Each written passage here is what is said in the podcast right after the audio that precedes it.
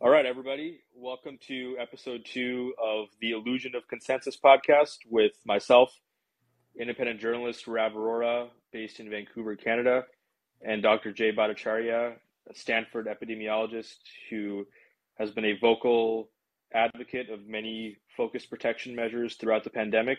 And uh, D- uh, Dr. Jay and I are going to come together over the next several months or years or however long this project is and try to make sense of the various kinds of consensus in science and how many different kinds of consensus can be weaponized and politicized in times of great crisis and political turmoil.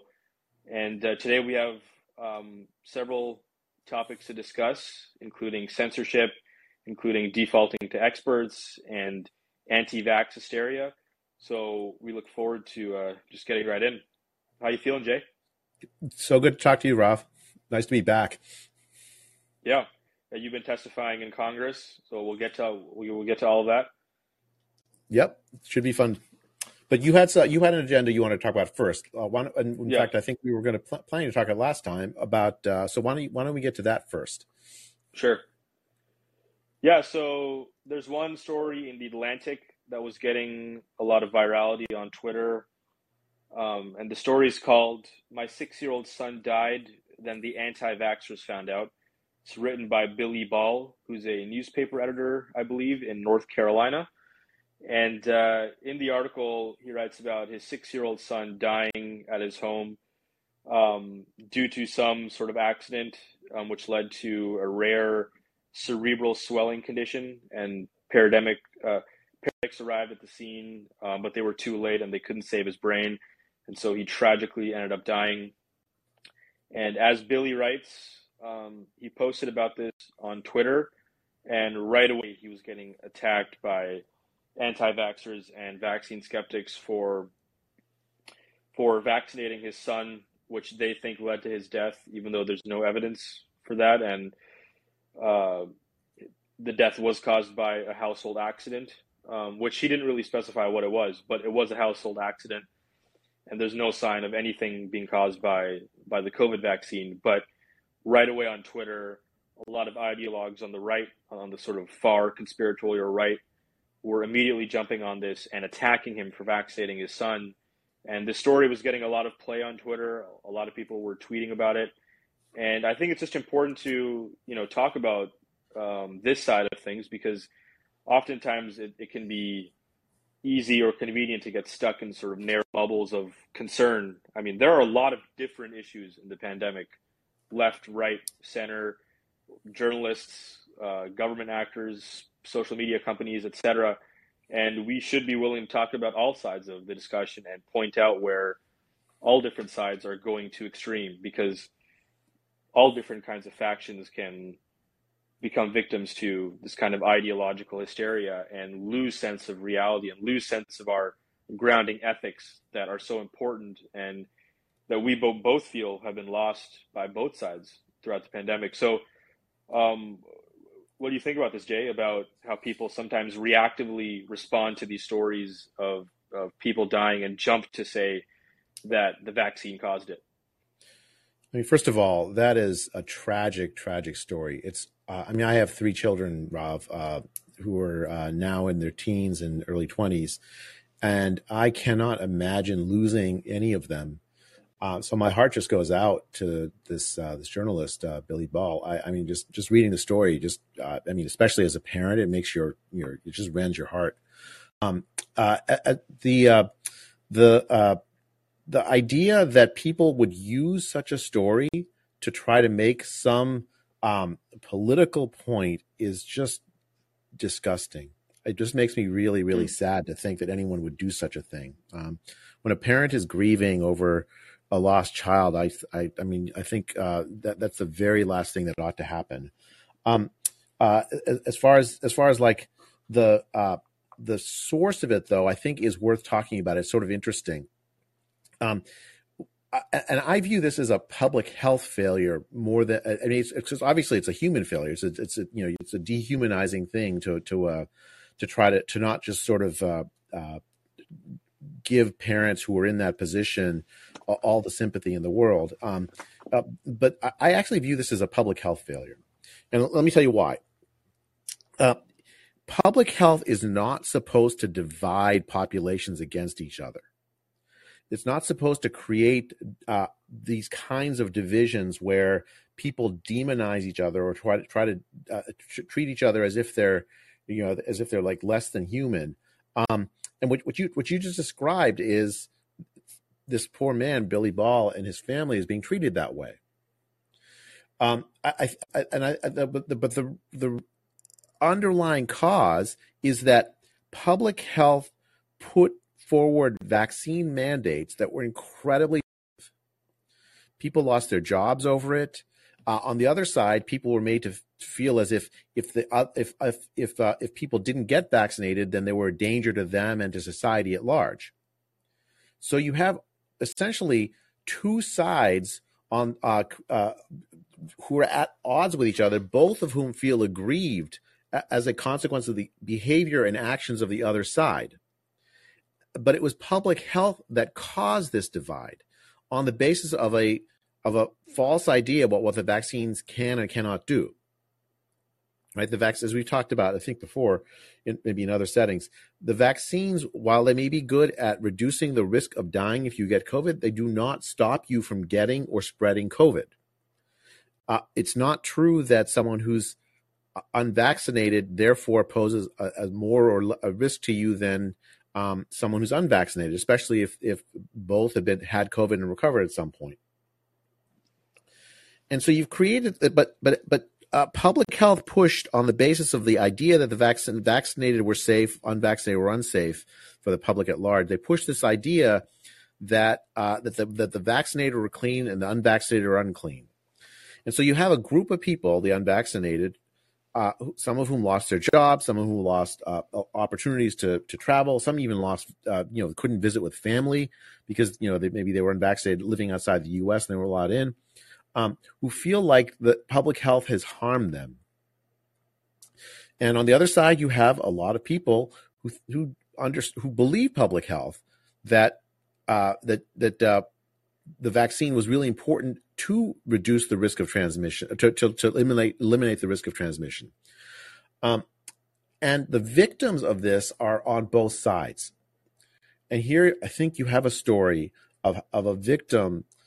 In this case, the victim is um, uh, Mr. Ball, who wrote this Atlantic story, and his family. I mean, I think it's just it's one of these things where uh, I, I, look at it and I think uh, what what what might have been if instead of the divisive rhetoric that public health pushed, we had uh, they had actually pushed for compassion for each other, uh, where where it, instead of the the kind of well you must do this or else you're you're unclean, um, which caused a, a, a, completely understandable reaction on one side and on the other on the other side, um, you, we'd said okay we are uh, we, we, the vaccine is really good for reducing the risk of death.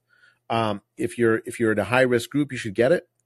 Um, but we should treat everybody's decision as their own decision, something that you make between your your um, your doctor and you, uh, and and then just left it at that. Like we treat many, many, many, actually most other medical conditions or medical decisions. Right. I do want to be clear though. While public health completely failed throughout the pandemic, and you and I fully agree on that, and I've written much about it, and, and we're going to talk more about that later. Um, I also just I, I don't want to excuse those people on sort of the fringes of the of the right side of the political spectrum who are very conspiratorial. Like public health didn't cause them to um, engage in this kind of rhetoric where they're guessing or or needlessly speculating. You know, suddenly someone dies and the vaccine caused it. I mean, yes, public health failed, but you know, like like you and I are not you know speculating about you know Billy Ball's son um, dying of the vaccine because even though public health has failed and we are you know just as skeptical just as rationally skeptical of public health and their decrees just as the next person we're still not descending into this more conspiratorial realm which many other people did. So while public health is to blame for a lot of the problem some people still just go way too far. And i want to be clear in saying that just because public health has been wrong just because they've lied and misled doesn't mean you start piling on other people on Twitter um, and spec- needlessly speculating that various fatalities were the result of the vaccine when there is no evidence to suggest that that is the case, right? Oh, I, I agree with you. I mean, I think uh, the the people who are piling on on Mr. Ball uh, and, and, his family should leave him alone. That's not right. Uh, I mean, I, I, just one one one note. I, am not sure it's just it's right to call it far right. Um, I, I, mean, people who uh, who oppose the COVID vaccine or on the many of them oppose the the mandates anyways, are on on the left and right. Uh, I'll say is that uh, maybe we, yeah, we, sure. one way to, one way to talk about it is is that uh, people who are deeply opposed to the COVID vaccine mandates, um, there are groups who uh, view the, the the mandates as so bad that it warrants these kind of attacks on people like Mr. Ball, and I completely agree with you that they're wrong about that. They should not act that way. Uh, it's not right to make the lives of p- grieving parents harder um, yeah. no matter who they are. And so I, I, I, I mean, that's in that I completely, entirely in, in, in one mind with you, Rav. Right.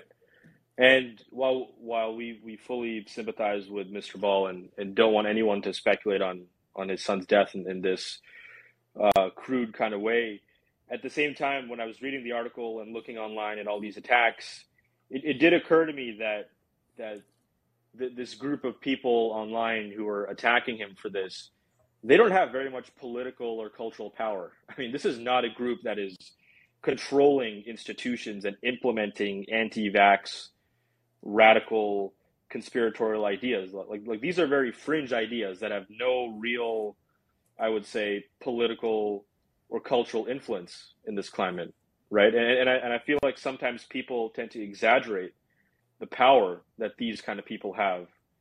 I mean th- these kind of people who are speculating this way I mean, like like name five major people who are in this faction. I mean, people come up with names like Bret Weinstein and Alex Berenson, but the, those those aren't these people, right? That's a different group of people.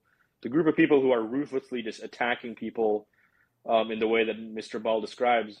They're, these are not the people running the CDC or the FDA or, or, or have any place in mainstream media or podcasting or you know Joe Rogan's podcast or whatever. Like, like these people have no voice outside of you know anonymous Twitter profiles and whatnot. So I, I, think it's important to be clear that this is not some massive force of people that might get into power and might start you know growing in their their influence in positions of power. These very much are people on the fringes that don't have very much influence at all outside of uh, very niche kind of online conspiratorial communities. Would you agree? I mean, I, I, I, agree that they tend to not have very much cultural power, but I have to say that the group of people who are skeptical, not just of the COVID vaccines, but of all vaccines, has grown larger than I've ever seen it in my entire career. And um, I, I understand why it's happened. It's because public health oversold this vaccine as being able to stop the, the transmission of the disease. Um, they lost their credibility, and a lot of people are now in a camp where they're saying, "Well, I don't, I don't know if I believe public health on other things." That's why I think uh, in, earlier when I was talking about who's really uh, who I really hold to account for this, it's really it's public health. It's our responsibility in public health to tell the truth uh, and be compassionate always, even with people that are on the fringe, even people we disagree with. Um, and I think that that failure to do that by the public health authorities that do have a lot of cultural power is what's led to both expansion of the group of people who are skeptical about vaccines generally and, and this vaccine, and also has led to uh, uh, uh on on the, this sort of demonization, dehumanization of Mr. Ball and his family, which is, I mean, all, all of this just strikes me as incredibly tragic, Rob. What comes to mind when you say that about how public health failed and how it, in many ways, caused a lot of um, but both rational vaccine skepticism and conspiratorial vaccine skepticism. And I think those two factions broadly are important to differentiate. But the thought I had in my mind was a counter hypothetical. Like, what if the FDA and the CDC at the beginning, when vaccines, well, when the trial data came out and vaccines were being distributed, were very clear at the beginning that, hey, there are a lot of unknowns here and a lot of variables that we're not sure about. But given the death toll, given the risk that uh, vulnerable populations face, we strongly encourage you to get vaccinated. But for healthy people in their 20s, 30s, or 40s, or children, there's a lot of uncertainty and the risk is super low. So make your own decision. And, and then once data more and more came out about menstrual irregularities and myocarditis, then if the CDC and the FDA had honestly said that there are a lot of risks here and individual decision making should be prioritized and it's perfectly rational for some people not to get the mRNA vaccines, right? If, if that were the FDA and the CDC, if they were honest about the risks and the benefits to various populations of people, I think you you would not have such a strong reaction on the other side, right? Yeah, I mean, I I, I completely agree with that. I mean, what uh, I, I think um, if if uh, in fact I wrote an op-ed with Sunetra Gupta in December of 2020, you know, professor at Oxford University. She she she and I were she was one of the co-authors of the Great Barrington Declaration, um, arguing exactly for that. In December 2020, I looked at the vaccine trials and I said, look, uh, we see in the trials that the vaccine reduces the probability of getting um, symptomatic disease if you have uh, if you get COVID uh, by by a fair amount, for at least for the duration of the trial, it did uh, compared to placebo. And so I recommended older people, uh, given although we didn't know all the potential harms of it, but it, it was still worth it because you were reducing a really large risk of dying, three, four, five percent of dying if you were older and uh, and got COVID. Um, and for young people, it's much less aversion. Uh, it, that is, I think that analysis is exactly spot on. Um, if public health had done that, what would have happened is a very large, I think, a larger fraction of the vulnerable population would have been vaccinated. Um, probably fewer young people would have been vaccinated, but then you also wouldn't have had this sort of uh, this sort of reaction uh, to pu- this incredibly negative reaction to public health because public health would have been trusted to, to tell the truth, follow evidence based medicine, and to treat the entire population um, compassionately. Right. That is really one of the inadvertent consequences of, of the way public health failed is that you've suddenly employed, galvanized, and uh, really invigorated all these people suddenly who are incredibly skeptical and critical of public health because of their their utter failures in this realm. A, lot of those people otherwise wouldn't have spoken out on this topic. I mean, I, I wouldn't have spoken out on this topic. I, I would have never imagined a couple years ago, um, either in high school or when I started my journalistic career, to spend virtually all my time now, um, all my journalistic time, writing about vaccines and COVID and mandates that only happened because of how public failed, right? Otherwise, I have no interest in in in epidemiology or vaccines. I've only become interested because of how my rights were taken away, how I was coerced when I didn't need this vaccine, when many other people didn't need uh, to get vaccinated but were forced to or lost their jobs, lost their livelihoods, were, and were demonized in many ways. So the consequences of what public health has done and how much they've completely abandoned any form of, of honesty throughout the pandemic has resulted in many people who are emboldened and feel rightly disenfranchised with all this. Yeah, yeah, I think uh, I think that's right. Um, although maybe it's a, maybe in some sense it's a positive, Ralph. Now you know a lot more about uh, biology, about epidemiology, about uh, about uh, public health than you ever would ever would otherwise have known. It's good to have your voice.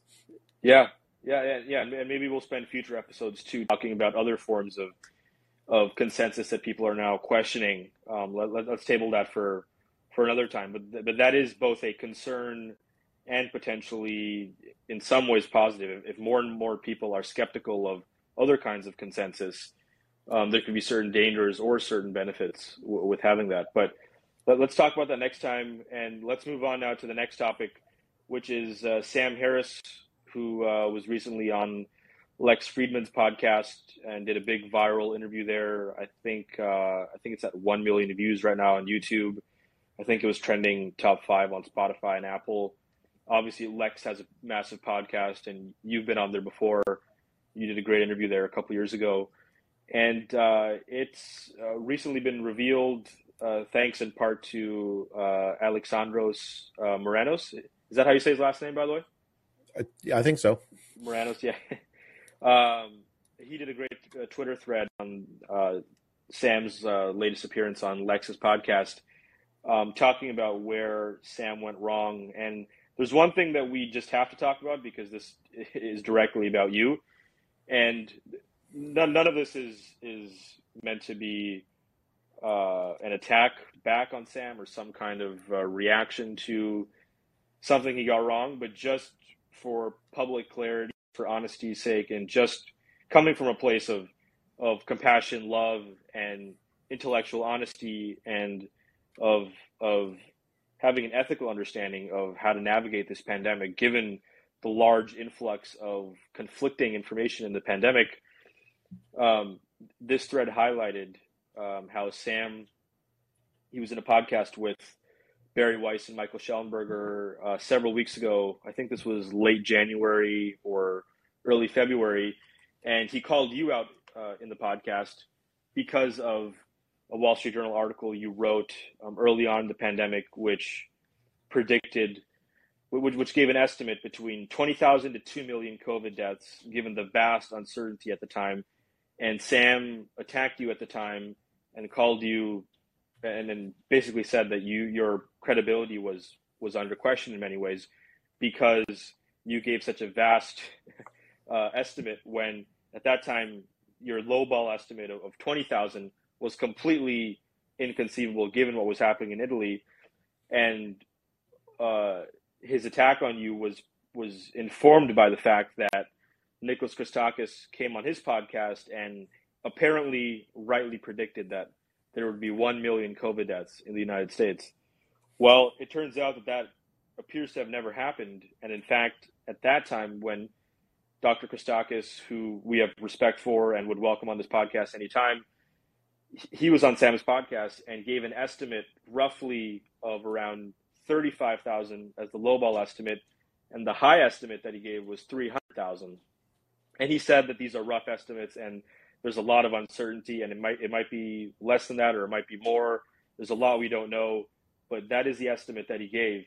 And that estimate turns out to be lower than to, to your estimate. I mean his his high estimate was 300000 you gave 2 million and so the basis of sam's critique of you that you substantially underestimated the magnitude of covid deaths was completely wrong and the experts that he had on were more wrong or just as wrong. And and well, I don't even think that's the right way to look at it because these were just estimates people were giving. So the foundation of, of these critiques that Sam made of you were completely erroneous. And the, this podcast with Lex has revealed many other things about about what he got wrong. But I'm just going to give you a resp- the chance to respond to to that because we did a podcast right after um, the uh, the discussion on Sam's podcast with Bari Weiss where he called you out and we were responding to his critique at the time. But it, it turns out that that critique was based on a false premise that people could somehow rightly predict in April or May of 2020 how many people would die, which is extremely difficult to do and is not is not a good test of how credible someone is. And in fact, the people that he had on were were apparently less right than than you were at the time. So it's just important to uh, to highlight that. I mean, I think the the key thing for listeners to understand, um, if you're a professional uh, epidemiologist or infectious disease policy person working in the beginning of the pandemic, the goal wasn't to try to predict exactly how many people are going to die, and whoever gets that prediction right is the best. That that's not really the purpose of those predictions. Um, the purpose of those those those kinds of ideas is to is to estimate the death rates so that you first you can populate models like so, so you want to know um, uh, how fast the disease is going to sp- uh, spread. It turns out, in those technically, in, in, in many ways, that those are linked to how deadly the disease is. Uh, in the early days of the pandemic, it became very clear that either we had a very, very deadly disease that only affected a few people, or we had a, a, disease that was very widespread, uh, but not so deadly per person, or anywhere in between. That's why my estimates were so so broad in the early days of the pandemic. It, I mean, um, because I didn't know if it was uh, it was a it was a really really widespread disease with low per person mortality, infection fatality rate, or it was a high mortality disease infecting only a few people. Those were the two major possibilities, and then anywhere in between. Um, and so, you know, in, in, a sense, Nick Nick got it right. I mean, the fact that his his extreme was less than the two million or the, the million that people that have died, 1.2 million people that have died so far in, in, in the United States, for instance, is neither here nor there. I mean, he was reflecting uh, a lot of uncertainty about exactly what I just said. Um, and the purpose wasn't to try to like, you know, be a soothsayer, say I predicted exactly the number of people are going to die. Who cares about? I mean, that that number that early in the pandemic is not the relevant question. The qu- relevant question is, uh, what is the nature of this disease, and then what policies can we uh, undertake to try to protect the population from it? Um, and so, for Sam to use essentially like a like amateur soothsaying as if it were a measure of whether some expert is uh, worthy of being listened to or not, I think uh, mis- misunderstands the purpose of epidemiology in the context of an infectious disease uh, pandemic like like COVID. Right, and it and it appears that this is probably an innocent mistake. He appears to have completely just misremembered what was said on his podcast. So I expect and have faith that that Sam is going to correct the record. Um, I, I, might just email him about this, or hopefully he finds out um, otherwise that the foundation of his critique against you was was completely wrong. Uh, but but moving on from from um, Sam's incorrect comments about you, um, I just want to point out a couple things that he said on Lex's podcast. Not because we, we, we want to focus on him, but because what he said is broadly representative of many concerns and many sort of dominant views that people had on, on his side, which is the people who were following the CDC and the FDA and the public health authorities at the time um, when vaccines were being distributed, especially. Um, well, one comment that he made to Lex was it was obviously reasonable to get vaccinated, especially because there was every reason to expect that while it wasn't a perfect vaccine, it was going to knock down transmission a lot. So it wasn't just a personal choice, you were actually being a good citizen when you decided to run whatever risk you were going to run to get vaccinated in the summer of 2021. And I really want to highlight that that point here that he's making that you it was sort of a moral obligation. You were a good citizen to run this risk in the summer of 2021 at the time, given what we thought we knew at the time and given that it was apparently rational to expect that the vaccine would knock down transmission a lot, as he says what, what do you think of that view in retrospect and, and holding that view at that time, absent the information that we have now? I mean, at the time, let, us let's, let's go back to before twenty, uh, just say July twenty twenty one.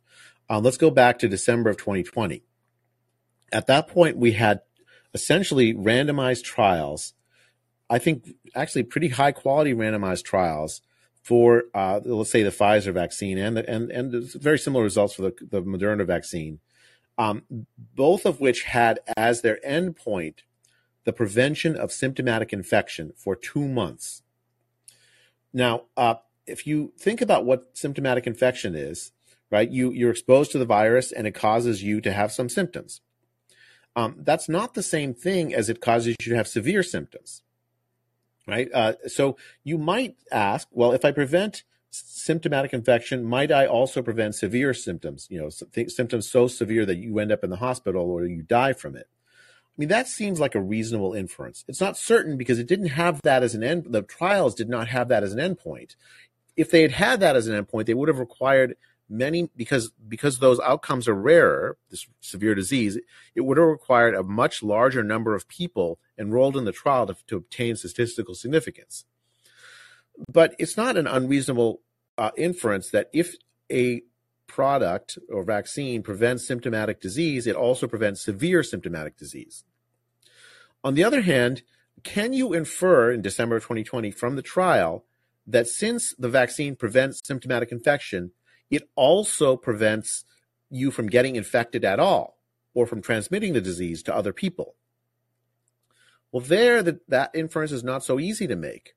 Uh, we know, for instance, that a lot of people who have uh, COVID have very, very mild symptoms, or or uh, or many people actually no symptoms at all. uh, that they, they have an infection, they clear it without without even really noticing it, and they might pass the disease on at that point. Uh, I mean, that's the basis for a lot of the restrictions that we had in place all through the years. So um, the trial doesn't exclude the possibility that the vaccine doesn't prevent you from getting infected, and it doesn't, uh, the, the, the, and and and the, or or or even if you're vaccinated, you can get the, the, infection and pass it on to others. The trial doesn't show that it protects against that. Uh, and so in December of 2020, I don't think it was reasonable to think that that, that, that we knew for certain that the vaccine would stop infection or that would would uh, uh, stop transmission of the disease. We did not know that for certain in December of 2020. As 2020, as 2021 went on, it became clearer and clearer that the vaccines did not stop transmission. Heavily vaccinated countries saw massive outbreaks of COVID. You know, uh, Israel data were coming out of Israel, out of out of uh, Spain, out of uh, you know a, a number of countries that were heavily vaccinated, where they were getting big outbreaks. That meant that the vaccine did not stop transmission. Uh, there were great studies out of places like Qatar um, using good epidemiological methods, cohort studies that showed that the vaccine blocking against, vaccine efficacy against even symptomatic infection only lasted for a very short time, maybe two, three months before I only lasted for two months. Um, so, and certainly by summer of 2021, even in the United States, the CDC, uh, based on that Provincetown study, concluded that the vaccine did not stop transmission, that did not prevent you from getting infected, and therefore didn't stop you from infecting others. Uh, so I don't agree with Sam based on the scientific evidence that was available at the time that it was possible to conclude that the vaccine was was necessary to, uh, uh, to, to, to protect other people. It just doesn't have that property in that in the sense of that it, it you can get vaccinated, get infected, and still infect others. Um, the the second thing I'd say about this, the the characterization of well, if you do this, it's it's you're you're doing like your your patriotic duty, or you're you're you're doing the the the the the, the, the sort of good and righteous thing. This moralization of the act of vaccination, I think, was a mistake, even if the vaccine did reduce transmission or stop transmission. Because I think that moralization has its own consequences, even apart from the vaccination decision. I think that the, as we talked about earlier, uh, Rav, the uh, the the the rise of vaccine um, skepticism is in part due to the moralization of the vaccination decision, and it's public health that aided and abetted that. And frankly, it was it was political figures that aided and abetted. President Biden actually got, uh, gave speeches in 2021 where he moralized the vaccine.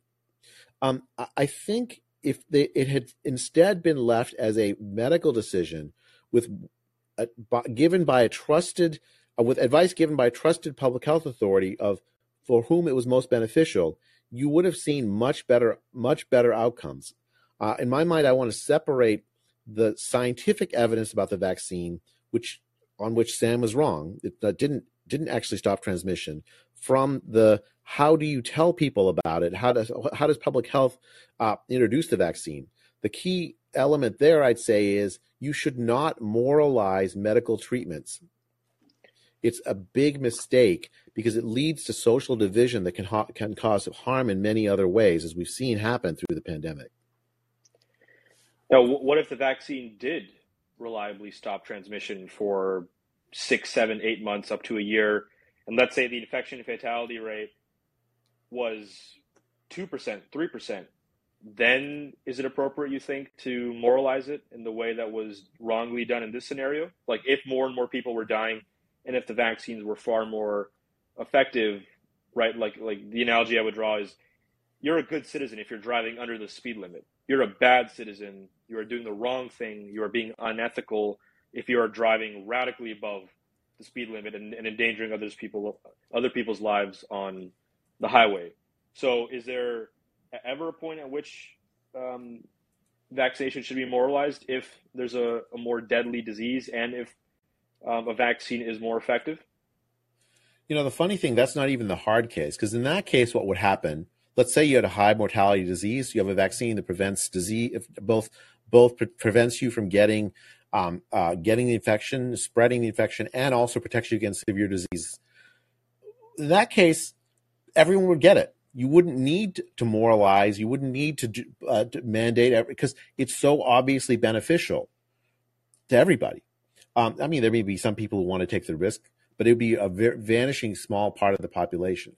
The hard case is when you have a disease that's low mortality, but you have an effective vaccine. Uh, and then you have a subgroup of people who are particularly vulnerable. Uh, there are diseases like this, right? So, like measles, for instance, is a disease that really hurts children. Um, and uh, should you should you it's a, it's a, it's uh, the, the the vaccine itself confers very very long lasting maybe even lifetime immunity against getting and spreading measles. There there's a real debate. Uh, I, I can i'm not sure which side i fall in. I mean i, I, I could get behind mandates in that case. Um, on the other hand uh, another way to go is to, to, by public health authorities that have established a lot of trust with the population is that that public health authority just by dint of the trust people have in it will just listen to it right? So you don't need mandates if you have a trusted public health authority. You'll get a very large fraction of the population just doing what the public authority suggests because they're trusted. Um, i think those are two ways to go but uh, neither case applies here. This is not a disease that's um, where the infection fatality rate is 30% or something um, with a vaccine that that prevents transmission. As I said there you wouldn't need a you wouldn't need a mandate. You wouldn't need moralization. Or, or uh, this is also not a disease of 0% mortality um, with a vaccine that stops transmission. Um, you know there, there you might you, there you might have uh, there, there you might make a case for uh, for for more coercive means. But in neither case can I really get behind uh, moralizing a medical decision. I think that, as I said, has independent negative public health effects. Um, I, I, think uh, honest persuasion is much better, and and uh, occasionally mandates for populations that pose risk to others may be better. But you need a better vaccine, and you need different facts about this about the disease for that to make some sense. Right, and I think the fatal mistake that the FDA, the CDC, and a lot of these mainstream pundits and experts made was thinking of this vaccine, right, the Moderna and the Pfizer vaccines, as akin to the measles vaccine or the flu vaccine or other kinds of vaccination. Right. I think I think in some ways that was a false equivalency because this vaccine turned out to be far less effective, and the risk of the disease for the majority of young, healthy people under the age of forty, let's say, turned out to be far, far lower than was initially uh, speculated, right? Yeah, I mean, I think that's true. Although, like I say, like I wouldn't classify the flu vaccine in the same category as the measles vaccine. That measles vaccine is a fantastic vaccine. It okay. essentially gives you lifelong immunity. The flu vaccines don't give you lifelong immunity. I don't even think that they, in most most years, they're not anywhere near as effective as that measles vaccine is. Mm. So, what's the rationale for getting the flu vaccine? I mean, I remember getting it last a couple years ago. Uh, I think senior year of high school. The severity of the flu and protects right. you against uh, severe severe cases of the flu. If right. if they've guessed right and it's the right uh, the, the, right strain. Mm-hmm. And and it would depend on what risk of the flu you have in the first place. In, in, in retrospect, now, you know, and then again, there are dangers to this, and there are there's a potential upside to this. Like, what what kind of risk did I have from the flu at that time, anyways? And did it really make sense? I mean, the, the, the assumption. The flu can be bad, Rav. So I mean, I, am not, I'm not. I, I think, uh, but the other, the other side of the coin is that the flu vaccine tends to be much is, is pretty well understood. The safety profiles are pretty well understood. It's a very safe vaccine generally, right? Um, using traditional, uh, vac, you know, sort of production technologies that are again well understood. Um, so it's it's a it's a very very different thing than both the measles vaccine, which I think is you know among the best vaccines that we've ever made, um, and the and the and the COVID vaccine, which is still you know even though it's been around for two years, still quite new by historical standards. Yeah, Yeah, yeah. In, in retrospect, let's say you know me getting the flu vaccine, I, I'm not sure it was massively beneficial, but I have no concerns about me getting it because of the safety profile of it. I mean, adverse event rates of you know one per million, two per million, like very different from the COVID vaccines, especially given the myocarditis risk, which we didn't know about till a few months after they were administered, which which is very different from other vaccines that don't produce that kind of specific uh, demographic risk in in young males in particular. Um, but mo- moving on quickly, last couple things on this before we move on to what you want to talk about. Um, this other thing that Sam mentioned, and, and again, we're talking about this only because this was a big viral interview, and it's a lot of people are talking about it, and obviously Lex has a massive platform, and it's important to keep this conversation going across different podcasts and journalistic mediums.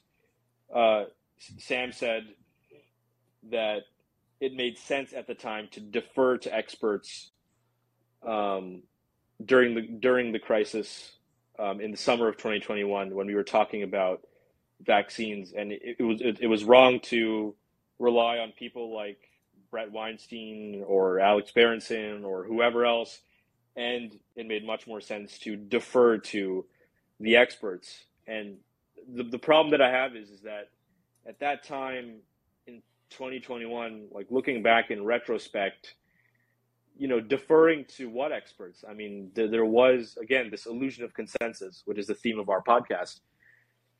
The, the, the, there was an illusion of consensus at the time where people like Dr. Eric Topol, Dr. Peter Hotez, Dr. Sanjay Gupta at CNN, these people were deemed as as being incredibly trustworthy. And I mean, I never even heard of you at that point up until probably later in the summer of, of 2021. I, I can't remember when, but these established figures, right? Unlike, unlike yourself, who, who hadn't you know done massive, big you know media tours the way Dr. Peter Hotez or Dr. Sanjay Gupta had done before, there was this assumption that these people are reliable, that they are the experts. But in reality, what's your sense of the differences in views among among a wide range of experts at the time? I mean, the fact is, there was a lot of a, lot of like uh, a lot of experts that disagreed with each other about basic facts, like how uh, the, like the, my my read of the evidence I think was reasonable based on the on the published studies of the time. Um, and I think I can I, am I'm, I'm certainly happy to defend that. But there were experts that that disagreed with me, like that that for, for lots of for, for, for lots of reasons, some good, some bad.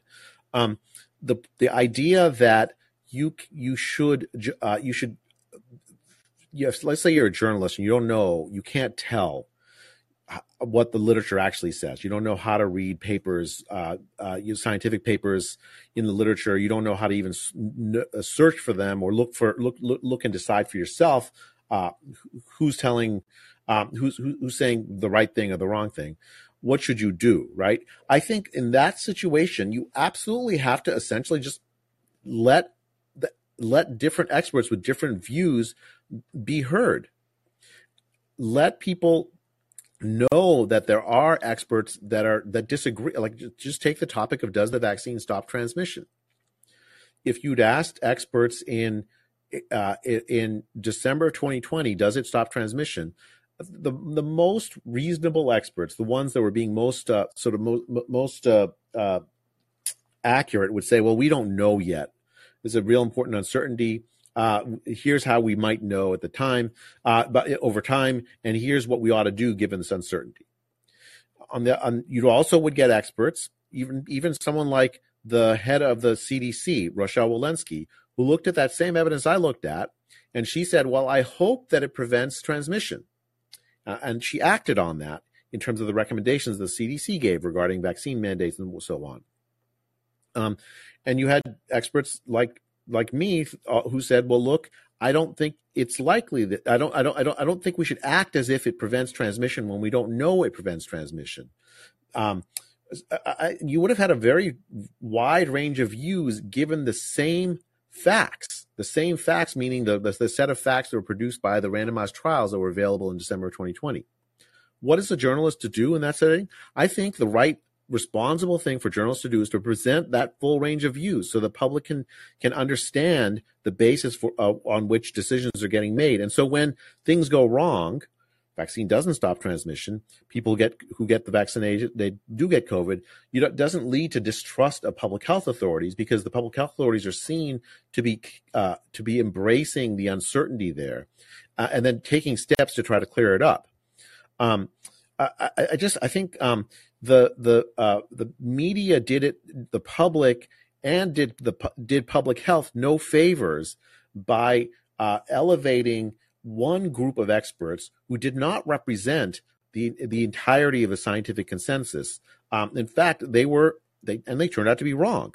Um, instead, they should what the media should. I mean, there's nothing wrong with being wrong in science. That's normal. It's it is the absolute norm for scientists to be wrong about basically everything. Um, what ha- what happens is data come in and it reveals how the world works, and then scientists change their minds and, be, and narrow the uncertainties. That's just normal part of the scientific process. What's irresponsible is conveying um, certainty to the public when scienti- scientists themselves do not honestly have that certainty. You can't just show up one group of experts who have one view when a very large number of views are consistent with the data and pretend like you've done the responsible thing. Right. But the, the problem here is that at that time, and, some of this actually comes from um, a, a, private correspondence that I had with, with Sam Harris a couple months ago um, before we talked about you. Um, th- there was one concern that at the time, people like him and many others, the the presumption was that on the basic sort of ground facts, say vaccine efficacy, vaccine safety, well, and, and this is where this gets very complicated very quickly, but people like Sam had the assumption, and, and, and obviously many, many people in the New York Times and mainstream media, this idea that on the basic ground facts, putting aside, let's say, maybe mandates or or um, more debatable policy measures, but on the basic facts of how deadly COVID is and the safety and efficacy of vaccines, the experts are not going to be widely in, in disagreement on those facts. Like there's going to be wide agreement among all the main experts on those facts. And unfortunately, and I'm going to let you chime in on this, that turned out to be false, right? But but that that that is at least somewhat reasonable at the time. Like if, if I were, you know, looking you know into the future let's say several years ago and someone said well you know a pandemic might be coming and you know are you going to trust the experts and on on the safety and efficacy of a potential vaccine and on the the fatality rate and the transmissibility of a disease? I would say yes. Like like there wouldn't be major disagreement on those issues but it turned out that that wasn't the case and there was major disagreement. But that that is the operating presumption that many people in the New York Times and CNN and people like Sam Harris running podcasts, that is what they thought is that on those basic facts there was there was universal agreement on those points. There, there wasn't. There was not universal agreement, and yeah. in fact, um, if, if, if the folks who think that way do not understand science, right? Yeah, okay. There's universal agreement that gravity pulls down or that uh, you know that, that there's there's universal agreement that the that the Earth is you know sort of spherical. Um, uh, uh, you know, with there, there's universal agreement that planets orbit uh, in, in, around the sun in elliptical orbits. Okay, those are those are universal agreement. At, at, at those, but there, there's universal agreement now. When those ideas first came up, there wasn't universal agreement among the most knowledgeable scholarly people it takes time for science mm. to come to universal agreement. Um, and mm. you, you have a disease that's brand new, uh, where there really isn't a lot of data about it in, let's say, you know, January 2020. Uh, How on earth would you expect there to be universal agreement about any of these things? The the uh, the the the the people that I trust in epidemiology and infectious disease policy had sharp disagreements in January 2020 about all of these things. That's why, for instance, in March of 2020, when I wrote that op-ed uh, in the Wall Street Journal about the uh, about about the, how widespread COVID was, my motivation was a hypothesis. uh, in in uh, the hypothesis was that we was, was that maybe COVID is more widespread than we realized at the time. Uh, the the basis of my hypothesis was that was an analogy to what happened during the H1N1 pandemic, where uh, very very early people thought it was a very deadly disease. H1N1 meaning the swine flu pandemic in 2009. Uh, people thought it was a very deadly disease, but then a few a few seroprevalence studies were done that indicated that it was very widespread, much more than people realized at the time, and that it was much less deadly as a result of that being widespread. The same number of deaths, many many more people had had it, so the, infection fatality rate was much lower. I thought, okay, in March of 2020, that's still possible for COVID. Um, the purpose of that op-ed was to to essentially to articulate hi- hypothesis, and then call for a study to clear up the uncertainty so that we could make better decisions about what to do about COVID. Um, I mean, that's how science works, right? So science works where people, uh, where where uh, on, uh, uh, experts honestly embrace the uncertainty and then uh, propose experiments to reduce it. It's only by doing that kind of work over time that you you you get consensus to jump to say, "Oh, we know, we we know, we know, we know," it's just irresponsible, and it, and it misunderstands how science actually works.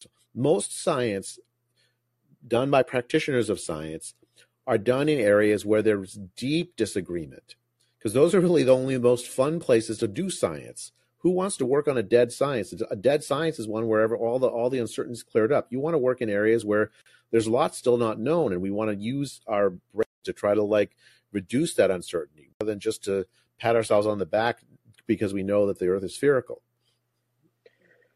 Right. And another topic which we've been talking about vaccines, the the image that the media was casting, the message that they were giving out, whether that's in print media, podcasts, news media, scientific journals, etc., obviously government uh, agencies, was that for everyone, children, teenagers, young adults, healthy, obese, elderly, for everyone, mRNA COVID vaccination, both first, second, third, and even, I mean, now the, the bivalent shot is in their best interests, right? The, currently, the FDA is, is actively recommending that I get my, you know, my fifth bivalent booster shot, right? Because that, you know, that's what Dr. Peter Hotez is telling me on Twitter is that I should be getting my fifth booster shot, right?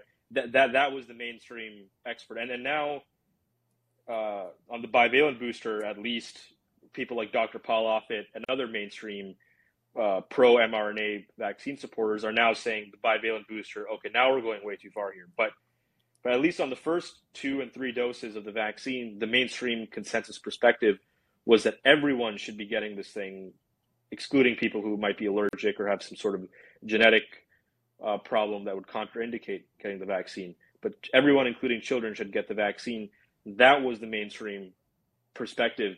That wasn't your perspective. So I guess I'm wondering why a certain perspective on vaccines and lockdowns and school closures was elevated over a much more balanced, nuanced, and individualistic perspective that you had, which was that you know it, it varies widely and that measures should not be broadly implemented and that individual risk factors should be taken into account. Like, why was that perspective not the mainstream not the mainstream perspective and why were honest intelligent sophisticated people again like like sam harris looking out and and looking at the best possible information and all they find is this other perspective that is not yours they find this this vehemently pro vaccine pro school closure perspective like why was that so heavily pushed in your opinion as opposed to the, the perspective of you or Kulldorff or Makary or Vinay Prasad, etc. Well, I think there's a there's a lots of different reasons why people might have might have uh, latched on to that sort of the the the, uh, the story that most that, uh, that, that that you know that this is a, such a deadly disease that school closures are warranted, that the vaccine stops transmission and so on. I, I, I think I think like let's just, let's stick on the topic of vaccines for a bit you know, um, so I work on vaccine safety. I've worked on vaccine safety for for uh, for a very long time, including with the FDA. Um, there are it's a it's a complicated, difficult topic. It's difficult because um, the safety uh, evaluations come after the randomized trials have already been done, and you uh, send a vaccine out into, into a population that wasn't necessarily studied directly in the trial. You're looking for uh, outcomes that uh, that are relatively rare, so you might not have seen them in the trial, but you would see them in the population at large. There are complicated statistical methods necessary to make sure that you're not um, mistaking um, a, a, a, signal for noise. Right? You can you can have a, an uptick in in some uh, some some side effect from the vaccine. Uh, some side effect you think is from the vaccine, but in fact, it's just something that happens in the population even without the vaccine. You need you need control groups. You need careful statistical methods to distinguish to make sure you're not uh, mistaking correlation for causation. It's a it's a it's a technical topic that most scientists don't do for a living. Um, a lot of scientists, it turns out, and a lot of it turns out even a lot of doctors that don't understand that, um, and they they they think about vaccines as some uniform monolithic thing when different when in fact different vaccines have different properties and the only way to learn about those properties is to actually conduct those studies you have to there's no there's no shortcut to knowing about those about this about the studies with the vac- vaccines uh, on, on vaccine efficacy studies of vaccine side effects reading them, uh, trying to trying to understand the strengths and weaknesses of them, correlating them with uh, with with other studies. Um, you can't extrapolate from the measles vaccine because the measles vaccine does stop block transmission to all other vaccines. You have to actually still do the work. Um, people who are who work on vaccine safety know that, and people who work in evidence based medicine understand that. Um, not every scientist does that for a living. Um, and so, and I think a lot of the a lot of the, the sort of mistakes that professionals made regarding uh, the COVID vaccine stem from the fact that these professionals that were weighing in, even even if you let's say you make vaccines for a living, right? You sit at the lab bench and you create vaccines or you work on manufacturing standards so that the vaccines are made more clearly. That is still not the same thing as expertise about uh, about uh, the, the, epidemiological expertise to test whether the vaccine actually works in the population at large. It's not the same thing as expertise to, to measure uh, the, the, side effects caused by the vaccine. That's a very different kind of, of, of, of skill and talent than someone who, who makes vaccines for a living a lot right. of the a lot of or, the I think confusion or someone the, or, oh, or someone who's a family doctor, let's say, right? I mean, I, I think yeah. your, I think your point is well taken, and I'll, I'll, I'll let you talk in a second. But yeah, like that, like there are the, the medical field is vast. I mean, what you just pointed out, family doctor versus nurse versus someone running a hospital, someone manufacturing vaccines, someone who's a surgeon. You know, like I think Marty Makary, his background is a surgeon, I believe.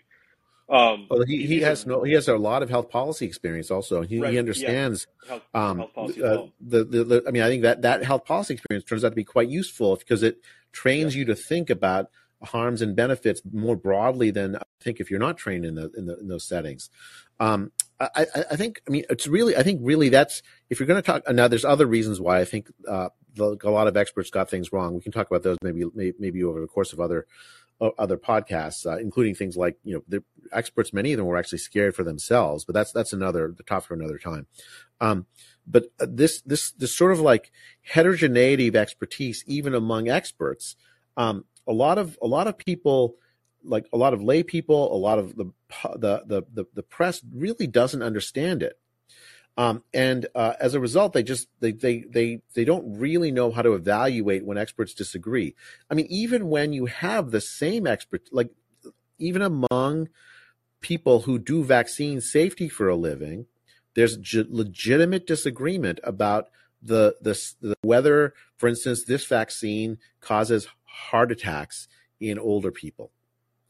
There are people who look at the data good people who have training in this who look at the data and say, yeah, it, very likely does. And there are people who look at the same data um, and say, no, it probably doesn't. So even if you have the expertise, there may be disagreements, right? That's why you need more studies and the, the, better studies to try to clear up those disagreements. But what you had going on during the pandemic was a, a group of experts who didn't actually know a lot, a lot about vaccine safety analysis, uh, chiming in uh, who didn't really know a lot about health policy, didn't know a lot about uh, about, frankly, about even evidence based medicine chiming in with with essentially an uninformed perspective about whether the even though they're experts in their own field, uninformed perspective about what the proper use, epidemiological use of public health use of the vaccines in in, in this setting. Right. So, so you're saying that that vaccine safety is another specific field, and that experts in in that specific subfield should be recognized for their valid opinions on those on, on those given topics as opposed to trusting anyone who has an MD or or any kind of science background because that is kind of what happened, right? Like Dr. Yeah. Sanjay Gupta, Dr. Sanjay Gupta, CNN medical contributor. I, I just double checked again. Um, he has a neurosurgery background. I remember looking at this at the time. He's a neurosurgeon and a medical reporter and this big media personality who's written some great books, apparently, a lot of best selling books on medicine and whatnot you know, he, he was on Joe Rogan's podcast, for instance, in this one interview, and Joe Rogan's pointing out to him the risk of myocarditis, and he refuses to concede that there is such a risk in young males that should. I like him actually. I, I, think he's a he's a bright guy, and um, I, I you know he's he's doing his best because he has a very very tough job conveying scientific nuances to the to a very large public in language and in, in ways that people find compelling and understandable. Um, so it's he has a tough job. I, I do think that. Uh, I mean, I, I want to be careful. So, like, I, I, have I've now painted a picture of of narrow expertise um, re- required to like weigh in on on topics like vaccine safety. I do think that that you have to have some of that expertise. On the other hand, I have seen a lot of people without that narrow expertise, at least not yes. not formally, who right. are better able to read the data than yeah. uh, than people uh, you know with PhDs. Um, yeah. So it's it's there really isn't a way around it. You actually have to dig, get your hands dirty, read the papers, grapple with the with the with the uh, the limitations. You just have to do the science, and it just takes time. Um, the expertise matters, but then so does you know so so does interest and intelligence and uh, uh, the ability to pick up things quickly, uh, good common sense about what data, data mean and don't mean. Um, there's a lot that goes into it. It's not there's no simple formula. Um, what happened during the pandemic was just you know especially especially the the media they thought there was some simple formula they could use. Just go just go talk with you know some some uh, some expert who makes vaccines and automatically you know exactly everything you need to know about uh, about the safety profiles the the proper way to convey to the public at large whether who who would benefit the most from the vaccines um, public health messaging around moralization all that well i mean not every expert has all of that in their in their toolkit right yeah so, so you're saying expertise does matter and there's a certain kind of expertise that many people opining on, say, vaccine safety or in positions of power implementing vaccine mandates don't have that expertise and that experience dealing with, say, vaccine safety. But at the same time, again, we don't want to fall into the same trap that many other people that we've talked about before have fell into, where it's just de- defer to the experts. Like anyone who's not an expert, you can't have an opinion. Only the experts have an opinion, right? That that has been a major mistake that many people have made throughout the pandemic because many of those experts have been wrong. Many of those yeah. people who have you know, their PhDs in epidemiology and virology and immunology were wrong about many, many things. So while expertise matters, as you're saying, so does critical thinking and so does having an open mind and so does, you know, being as politically unaffiliated as you can possibly be like all those factors are important. And and and the reason why I brought up Sanjay Gupta was, was only because and this is something that Rogan actually mentioned after his interview with him where Gupta got a few things very very wrong including the myocarditis concern um, which Rogan brought up to him at the time. And it was this big viral interview because he was refusing to accept that there was a myocarditis issue because he was coming from a very strong bias for the vaccine and he was telling Rogan to get the vaccine but the, the point being there that someone as smart and acting in as good faith as he was, someone who I believe is, is probably a great guy who's very honest and is really good at neurosurgery from, from what I've read.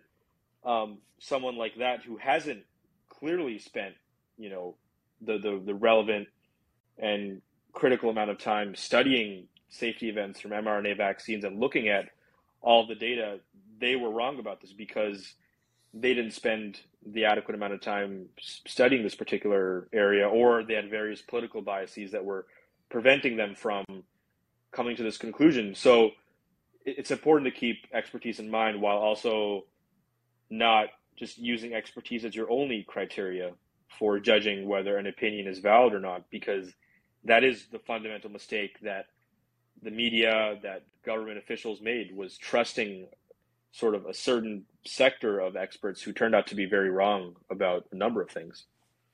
I mean, I think um, I, I, would make some a distinction between credentials and expertise, right? So, what credentials tell you is that some somebody st- studied some topic enough to get some some degree in it, or to be appointed to be a professor at Stanford in it, or whatever, right? That is not the same thing as expertise. Expertise requires you to have done the hard work, the critical thinking, the reading of the literature, the the weighing of evidence, uh, thinking about things more broadly. Um, I, I, I say, like one thing, I, I you you em- you emphasize their partisanship. You know, I think the key thing is not even partisanship. I I I know people that are very much on the left, and I know people that are very much on the right that are capable of of that critical thinking that I learn from. Um, even if I don't share their, their political beliefs, they are honest with uh, about and, and, insightful about how they evaluate evidence. They've done the hard work, um, and so I think that that's really the key thing. Uh, there isn't a shortcut, Rav. There just isn't one. There's I, I can't just go plug it into ChatGPT and get the truth. I, I just there, people have to actually engage with the data, engage with other scientists who disagree, engage with um, with uh, you know the, the the ideas and be open to, to changing your views and being wrong. I mean, that's there's that's just the way science works. Um, and the idea that, uh, that, that you can like jump to uh, jump to the, the the right answer simply because you're you know some some expert you like um, says it, that's not science. It's something else uh, altogether. It's not, in fact it's the, it's the very opposite of science. Uh, the, the, the when you say skeptical, what what what what what you really mean is um, you're open to changing your views based on reason, logic, evidence, um, data, uh, all, of that, right? That's what skepticism really is. But and, and as the data come in, your your view becomes um, more and more uh, firm, not because you're dogmatic, but because the the evidence warrants it. Um, I think that's a lot of people um, during the pandemic. It has become clear to me do not understand that basic tenet of how science actually works. The credential doesn't matter. Uh, even presumed expertise doesn't matter. All that really matters is are you engaging with the data, uh, interpreting it correctly? Are are you are you making hypotheses that that turn out to be? Uh, are, are, you are, you are you have you had have you have you do you have uh, do you currently believe hypotheses that have a lot of data behind them, or certainly no, no data that, that have excluded them? Um, do you change your mind to other hypotheses as data come in that that convince you that the old the old idea that you had was not right. Um, that's really what science should should have been about during the pandemic, and unfortunately, doesn't wasn't always that way. Before we move on, I'm gonna just ask you the the same question in a different way. Um, I, I, think we, we brought up so much information that we we um, this is one dimension which we forgot to really drill down on, which is again, why do you think a certain perspective on vaccines, on mandates, on lockdowns and school closures was elevated over the over your perspective. Like why why does someone again like Sam Harris or or whatever people on CNN or the New York Times why are the New York Times why are New York Times reporters when they go to the experts on COVID wh- why are you not included in that? Why is a certain kind of expert considered an expert but people like you and Kulldorff are not part of this quote unquote expert on COVID, right? Why did that happen in your view? Well, so um, I think that, that that's a, that's a conversation we should have during the context of our, our conversation about censorship. Sure. Uh, because I think the key, the and maybe we should give given the time, maybe we can postpone that to the, the to the, the conversation on censorship to the next podcast because that's going to take a full a long time. Because but let me just get to the nut of your question. Um, the public health authorities in the United States, in the UK, in the World Health Organization, I think were tremendously arrogant. They they viewed themselves as so cer- that, that so certainly right that even even credentialed people who disagreed with them, who had the, the relevant expertise, who uh, did the hard work of like digging through the data and make making the case for for their views. You know, uh, like like some of the people you mentioned, um, those people were dangerous in, in the views of people like Tony Fauci, in the views of people like uh, Francis Collins. Um, they were dangerous because uh, this was such a deadly disease, and uh, people like you know people like Tony Fauci had the expertise to deal with it, and anyone that disagreed with him was causing the public harm. So what they what they did was that they they told the media that that people that disagreed with them, even again credential people, people normally the media would pay attention to, um, the the media instead demonized. Um, the the the uh, the uh, you know, probably most famously, let's just let's just focus on Tony Fauci for a little while. Uh, I mean, I, am sure you remember Rav the interview he gave where he was asked about about science, and um, and and, and uh, about this, his like back and forth with Senator Rand Paul about a whole number of topics. Um, and what, what he had to say was like to me was just the very antithesis of the attitude a real honest scientist would have. He said, he said, um, if you question me, you are not simply questioning a man, you are questioning science itself. Everybody knows, he said, uh, that I represent science. That kind of hubris has no place in science, Rav. It has no place in science. And it certainly has no place in public health. And uh, again, I think we'll we'll cover some of the details of this when when we when we talk about when we do our podcast on censorship. Uh, uh, but but that uh, people like him have tremendous power uh, over what the media say about science and scientists, other scientists have tremendous power even over the minds of scientists themselves. Like he is a uh, he controls I think almost ten billion dollars of money given to uh, anyone who does infectious disease epidemiology. He's the head of the National Institute of Allergy and Infectious Disease. If you want to make a name for yourself in that field, you have to essentially please him. And so when he says, if you question me, you're not simply questioning a man, you're questioning science itself, that sends a very clear signal to every scientist who wants to make a name for themselves in that field that they shouldn't cross him he, it was an abuse of power by him to essentially si- silence other scientists who censored themselves for fear of crossing him. And then when there were scientists that crossed him, uh, like take somebody like Scott Atlas, who was advisor to President Trump, who very fundamentally disagreed with Fa- Tony Fauci on lockdowns, and in fact argued instead for focused protection, um, better protection of nursing homes, and so on. Um, T- Tony Fauci used his control and his influence over the uh, uh, uh, press outlets like the Washington Post to absolutely destroy Scott Atlas. Um, he, the, the, the, they use their power to to essentially make it outside the bounds to even criticize the ideas that they had regarding school closures, regarding uh, lockdowns, regarding a whole host of other topics.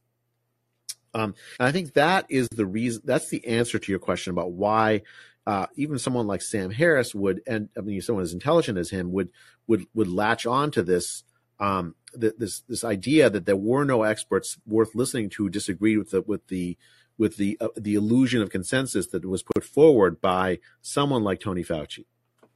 Mm.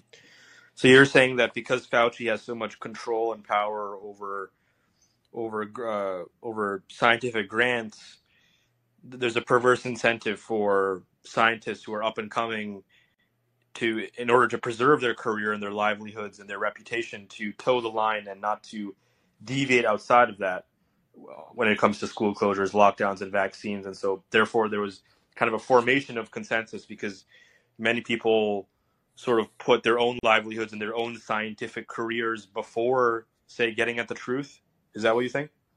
Yeah, I mean, I think you know, I, I think um, uh, people sometimes think of scientists as like they think of like you know if you ever watched Star the original Star Trek, you saw Mr. Spock, right? Very famously, just all he cares about logic. Um, uh, you know, tremendously sympathetic character in other ways, but he's like he's he's just this this sort of like uh, near autistic uh, focus on on logic and and uh, and reason. Uh, scientists aren't actually like that. Scientists respond to incentives. Scientists care about many things in addition to the uh, the, the, the the scientific topics that they that they also care about specifically. Um, and so the the idea that uh, the scientists would respond to these incentives created by someone like Tony Fauci shouldn't surprise anybody.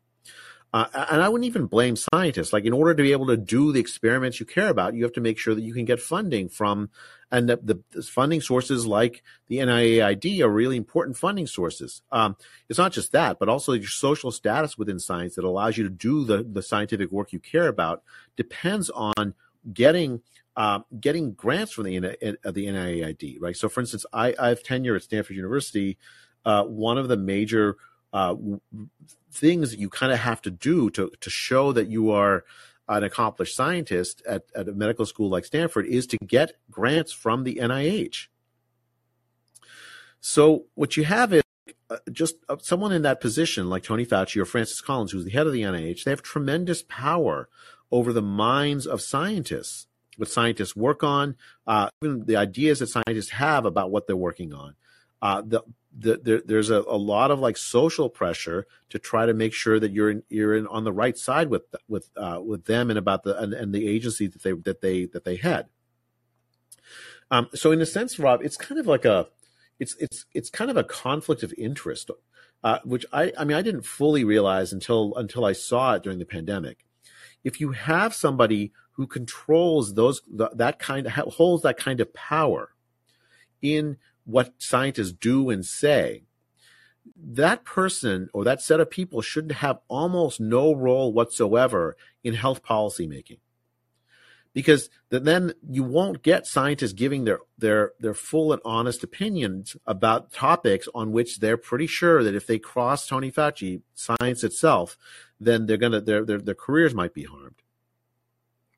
Uh, there ought to be a bright ethical line that that if you have those roles, you're the head of the NIH, you should play no role whatsoever uh, about pandemic decision making, other than what is the right science to fund and how can you get the scientific community organized to focus on uh, focus its its ideas and its talents on the most important questions and then leave the scientists themselves to answering those questions however however it comes out rather than giving your opinion about what the right policy ought to be even before the science is done. Mm.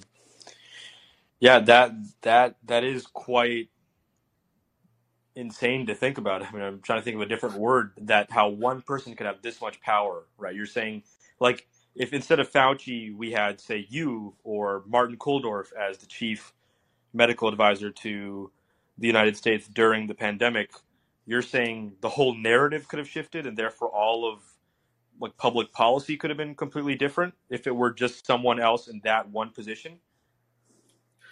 I, th- I think it's a small number of people. I wouldn't say it's a single person, but I think, uh, yeah, but yeah, there is a if if the if the set of people who were funding science um, you know, there, you know, it's not just it's not just Tony Fauci, it's Francis Collins. It's uh, there are others like the, the head of the Wellcome Trust in uh, in the UK, Jeremy Farrar, a few a few other uh, folks in public health. If those people had been different, mm. had had been, had acted more responsibly, permitted uh, the the the uh, the permitted the debate to actually happen, as opposed to deciding they knew best uh, from the very earliest days of the pandemic of what, about what to do yeah, I think we would have had a very, very different pandemic response. Um, uh, for instance, if I were the head of the NIH, I would not have weighed in on whether uh, uh, wh- wh- wh- whether lockdowns are, are, were a wise idea or not a wise idea. I, for instance, I would never have if someone uh, wrote the Great Barrington Declaration, not me, and I was the head of the NIH. I would have stayed silent. I would have let that scientific debate work itself out because uh, my job isn't to like weigh in on those kinds of debates. My job is to is to enable uh, a scientific environment where those kinds of debates happen, and people don't feel threatened because they because they they take one side or other of those kinds of legitimate debates. Um, they, they, their, their job essentially is to is to create the environment where science can happen. That's the purpose of a job as the, like the head of the NIH, or the purpose of the job like the head of the NIAID is to create an environment where scientists feel free to do their work, to, to apply their talents, um, and where that that that talent really is focused on generating hypotheses, generating data, debating about about interpreting those data, formulating, uh, reformulating hypotheses in light of the data. Um, let, let let that scientific debate happen. Create an environment where the best scientists are focused on engaging in that debate, and then let that debate go, lead to wherever it leads. I wouldn't be expressing an opinion on that outcome at all. Mm. Yeah, I really like the place that we're in right now. And so before we wrap up, I just want to like again just talk about more about other potential factors of why this illusion of consensus was created.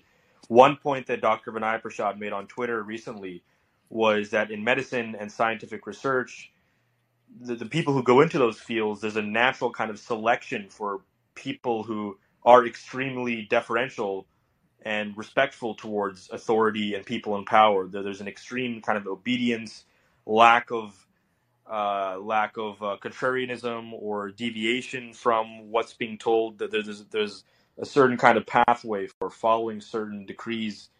Do, you think that's one aspect of, of all this? Is that many say doctors, MDs, practitioners of medicine, there, there was a lack of, of skepticism and a just a a, a disproportionate um, trust in, in in in pharma and the, the decrees that, that Fauci and other CDC and FDA officials are making?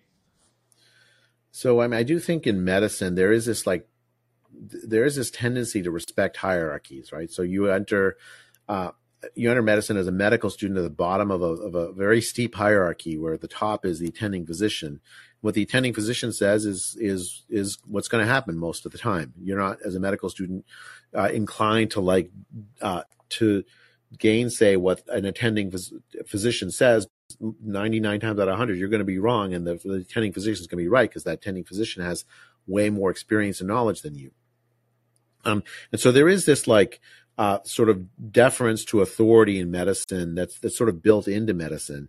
Um, uh, science you wouldn't generally think would have that, right? So, like, you know, science has this tradition of young Turks overturning um, basic things that people thought they knew, but but the young Turks were right, right? So, like, uh, you know, uh, uh, Max Planck says, uh, the you know, very very famous physicist who says that science advances one obituary at a time. The young guys have a new idea that turns out to be better aligned with the data the old old crusty scientists who had the old ideas um, hold on to their old ideas forever until they die, and then and then science moves on to the ideas of the young Turks because the, the, those young young guys have those young, young people, the young scientists have better ideas that are more aligned with what the data actually show and more persuasive, right? Um, that's the picture of, of of like a healthy science that allows uh, data to decide who's right and wrong, uh, analysis, logic to decide who's right and wrong, not rather than rather than just simply authority.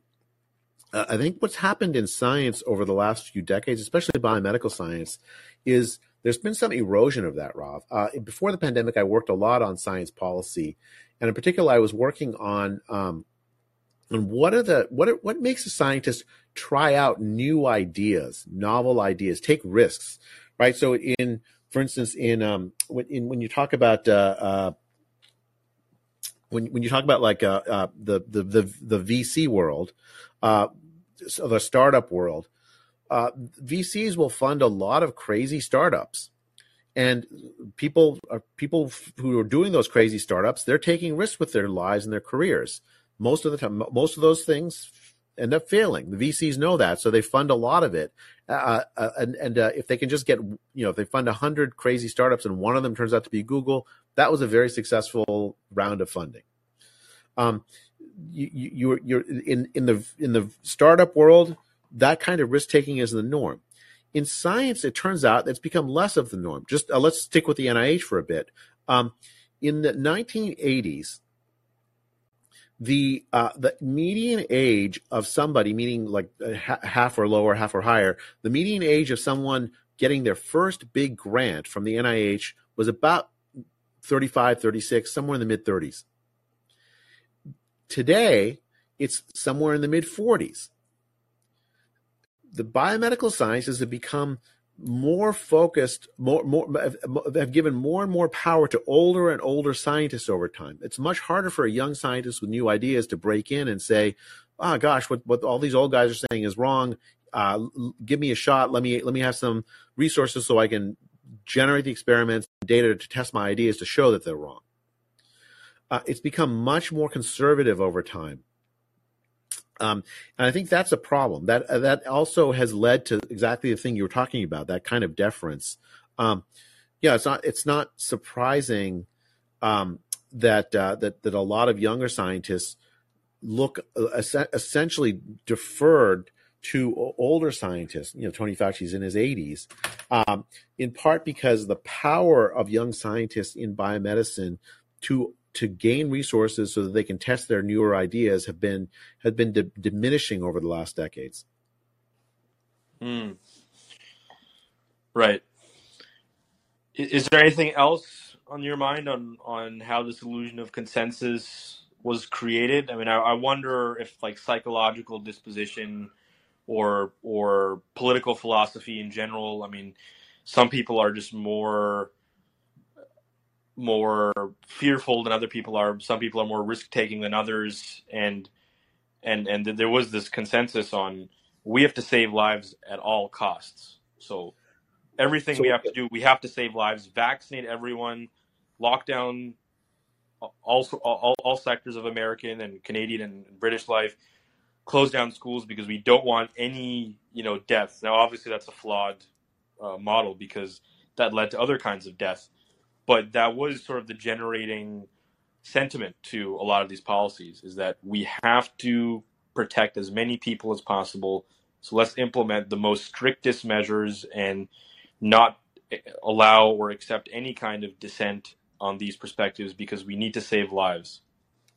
You know, it's funny, I, I, but I agree with that first part, Rav. I think we should have we should we should try to minimize the harm uh, and, and and maximize life that is a that's a completely worthy goal.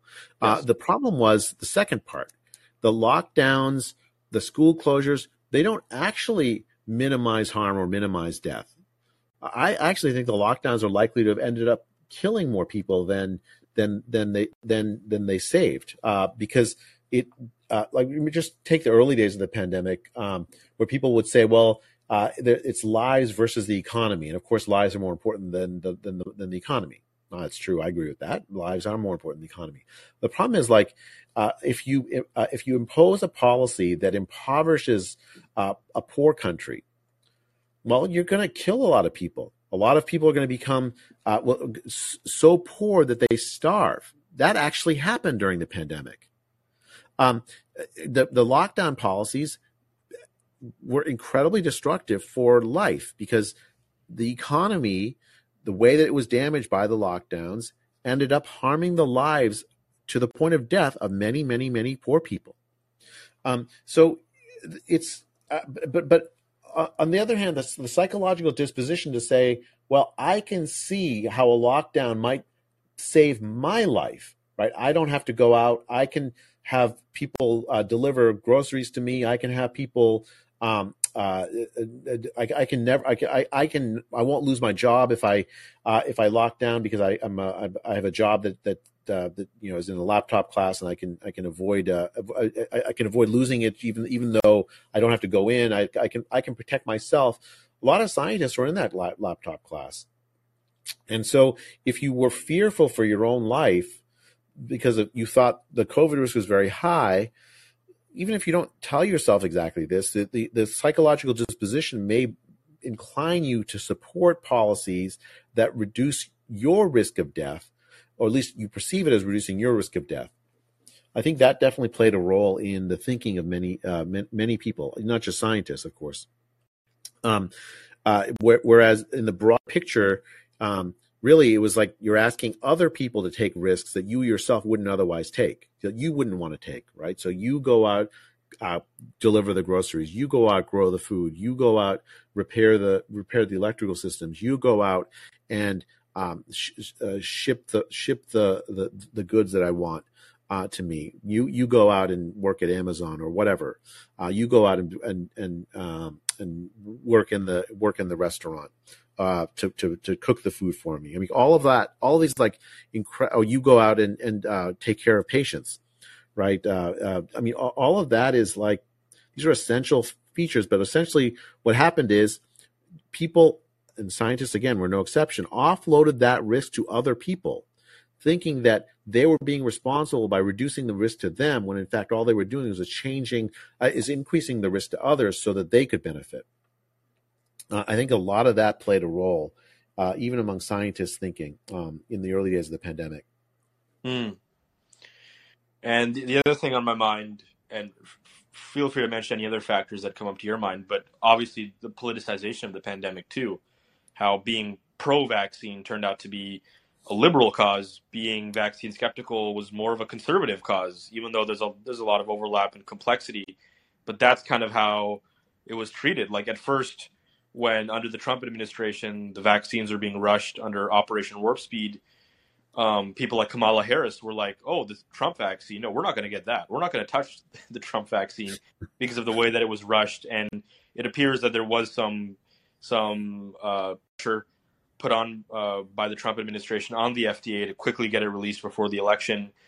Uh, but then afterwards, after the election, suddenly it was, "Oh, we absolutely have to support everyone getting this vaccination, and suddenly people on the right were more vaccine skeptical, and so there was suddenly the the consensus, and obviously in, in the mainstream media, it's dominated by people on the left for a number of interesting reasons that Jonathan Haidt has written about about how journalism selects for more left leaning people, whereas other fields just select for more conservative leaning people.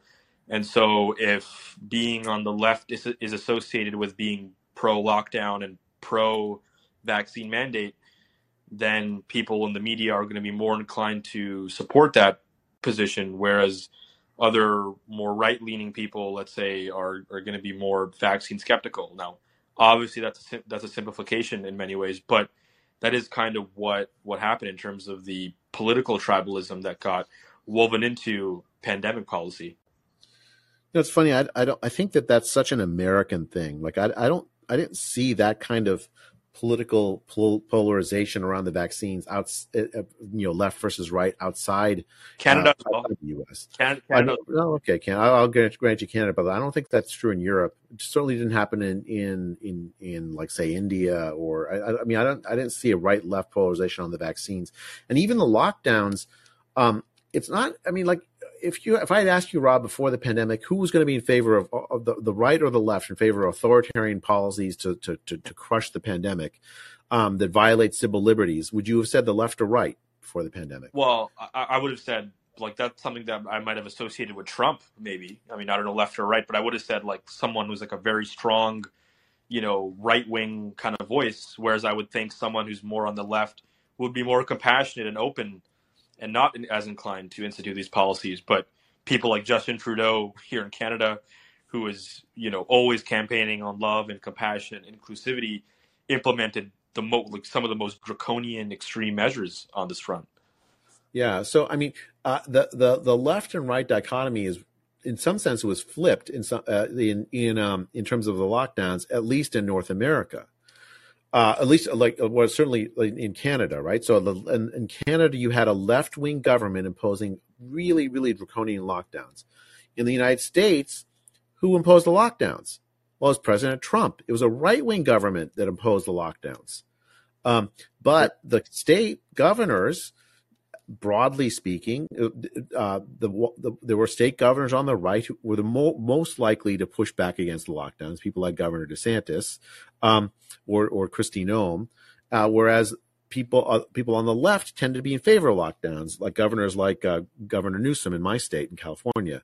Um, on the other hand, you also had some Democratic governors that were much much more relaxed in terms of, for instance, school closures. Right, Jared Polis in in, in Colorado, for instance, or Gina Raimondo in, in Rhode Island, Democratic governors that were much less uh, uh, harsh with school closure. You know, open schools were, were, made a priority to try to open schools, um, and you had governors on the right that were much much much more lock, lockdown friendly, like Governor DeWine in Ohio.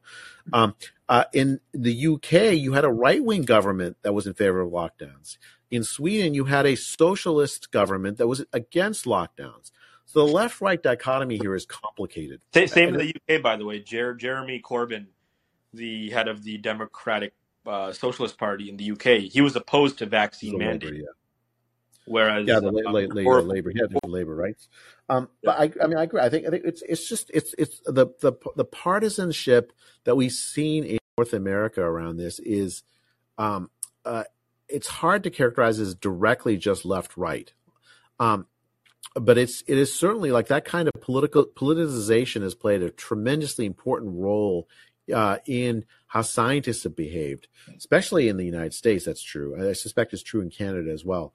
Um, you you had a lot of scientists, uh, you know, like just just take public health, right? So the, sci- the the scientists who work in public health, they tend to be on the left. They tend to be, you know, Democratic Party partisans. Um, you you had like so just in the early days of the pandemic uh, is a good example. Um, you had pro lockdown, uh, you know, anti lockdown protests happening, and public health has one uh, very loudly. You said, "Oh no, this is really irresponsible, bad for public health. People shouldn't be opposing the lockdowns, and there shouldn't be should, there shouldn't be a right to protest during a pandemic." Um, but then when uh, George Floyd was murdered, and you had uh, the the the the protests around George Floyd, all of a sudden, public health says, "Well, it's a basic human right to protest." and people should be able to protest around something that's, that's, such a basic civil right like this. Um, and you know what? They were right about George Floyd protests. They should. The, the people should have that right to protest around basic civil rights, but they were they, they were wrong not to apply that same reasoning to uh, to anti-lockdown protests that were happening, mostly by people in the United States on the right. Well, The- for, for, for to play devil's advocate, a lot of those protests were happening, say, a year before the George Floyd protests, say summer of 2020, when far less was known. Do do you think the right to protest should have still been allowed in summer of 2020 versus 2021? well, the George Floyd protests happened in the summer of 2020. Um, uh, the, Oh, the- sorry, yeah, yeah. Oh gosh, I got the years mixed up. Yeah, yeah. That you're you're you're the pandemic really kicked in, right? March 2020. Right, Yeah, yeah. I mean, the, Yeah. the anti-lockdown protests were happening in like April, May 2020, um, in in some states, mostly by the right. I, I think both both left and right are citizens and have the right have the right pro, to protest. Public health ought to acknowledge that that's a basic civil right, just like they did with the George Floyd protest. But because public health practitioners in the United States and scientists in the United States tend to be on tend to be almost almost uniformly on the left, members of the Democratic Party. Um, th- they they said yes to the George Floyd protests and no to the anti-lockdown protests. Uh, a lot of people on the right saw that and then stopped trusting people in public health because they thought, well, these people don't represent us. Um, it, I, I think that politicization played a tremendously important role in explaining a lot of the behavior of some scientists. Um, uh, but it was complicated. It wasn't in the United States. The politics were different than in Sweden, say, or was different than the UK, than was different in Canada about who who was on the left and who was on the right. Uh, I mean, it's it's it's. Uh, uh, but I, I should say this is that public health, if it's going to be uh, uh, if it's going to be politically partisan on one side, will guaranteed to fail, because if it does that, the people uh, uh, on the other political side won't trust public health, won't trust the people in public health because they'll think that that those people in public health aren't acting in their interests, don't understand their concerns, and I can completely understand that, Rav. I can understand why someone who, for instance, in the United States is on the political right, looks at the behavior of public health over the last three years, in particular about about the, the the partisanship of public health the last three years, and thinks to themselves, these people don't represent me. They don't have my best interest at heart. Yeah, yeah, I, I totally agree. Uh, is there anything else on your mind before we wrap this up? No, we've been going for a while. This was this was a good conversation. I think that uh, just just to just to let people, uh, the listeners know. I mean, I think this is a tremendously complicated topic about how. Uh, the, the, but the but what should have happened during the pandemic was a, a lot of these like um, a lot of these things. If if if we're put in with professionals in charge that that understood um, their obligations to the public, you, you would never have seen happen. You would have seen a scientific debate. Um, happened in earnest. A lot of it would have been brutal, actually. A lot of people disagreeing fundamentally with each other, but the science would have been done better, and the public would have been protected better with better, uh, better, truer understanding of the disease and of the policies necessary to combat it earlier. Had uh, had the had the uh, uh public health authorities acted in a way that was uh, uh, more responsible. Mm. Yeah, this was a great conversation.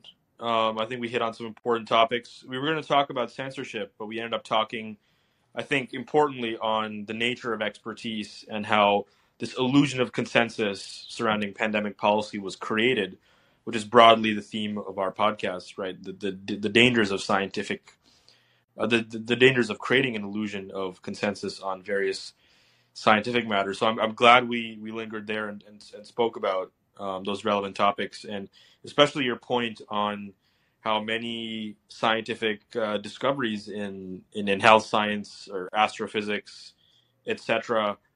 A lot of those discoveries were made in in contrast or, or contrary to the dominant view at that time. So just because there's a dominant scientific view um, in a given realm doesn't mean it's automatically right, and it doesn't mean automatically that people who question it are wrong, because those people could be right, and in the case of the pandemic, many of the people in power, many people trusted to be experts, proved all too humanly their own fallibility and their own uh, inability to to critically and objectively understand the complexities of the, of the, pandemic. And as a result, we we instituted disastrous policies on on school closures, lockdowns, and and vaccine mandates, etc. So I think it's important that we, we highlighted these, these various concerns because a lot of these topics are not being talked about in quote unquote mainstream circles, but at the same time, podcasts and alternative media is is booming because of this because more and more people are waking up and, and realizing that